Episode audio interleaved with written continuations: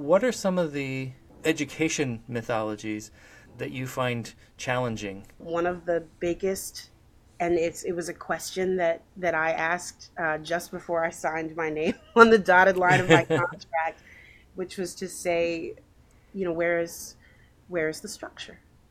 What mm. does that what does that look like?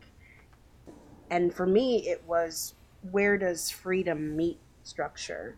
Mm. Where do the two where do the two meet one another?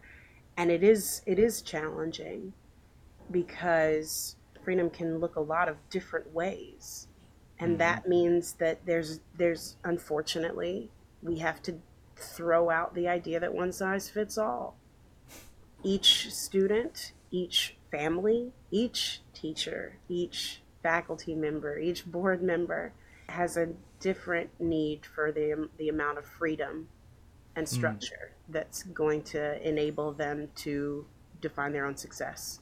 And so the communal aspect is incredibly important because I think in order to to meet the challenges of how much freedom and structure to provide, you have to get to know the person deeply as related to what work you want to get done together.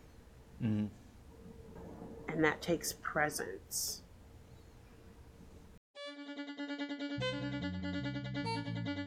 This is the Agentic Schools podcast, where you will learn about schools from around the world where children's agency to make decisions about their learning and living is more important than their academic skills. I'm your host, Don Berg.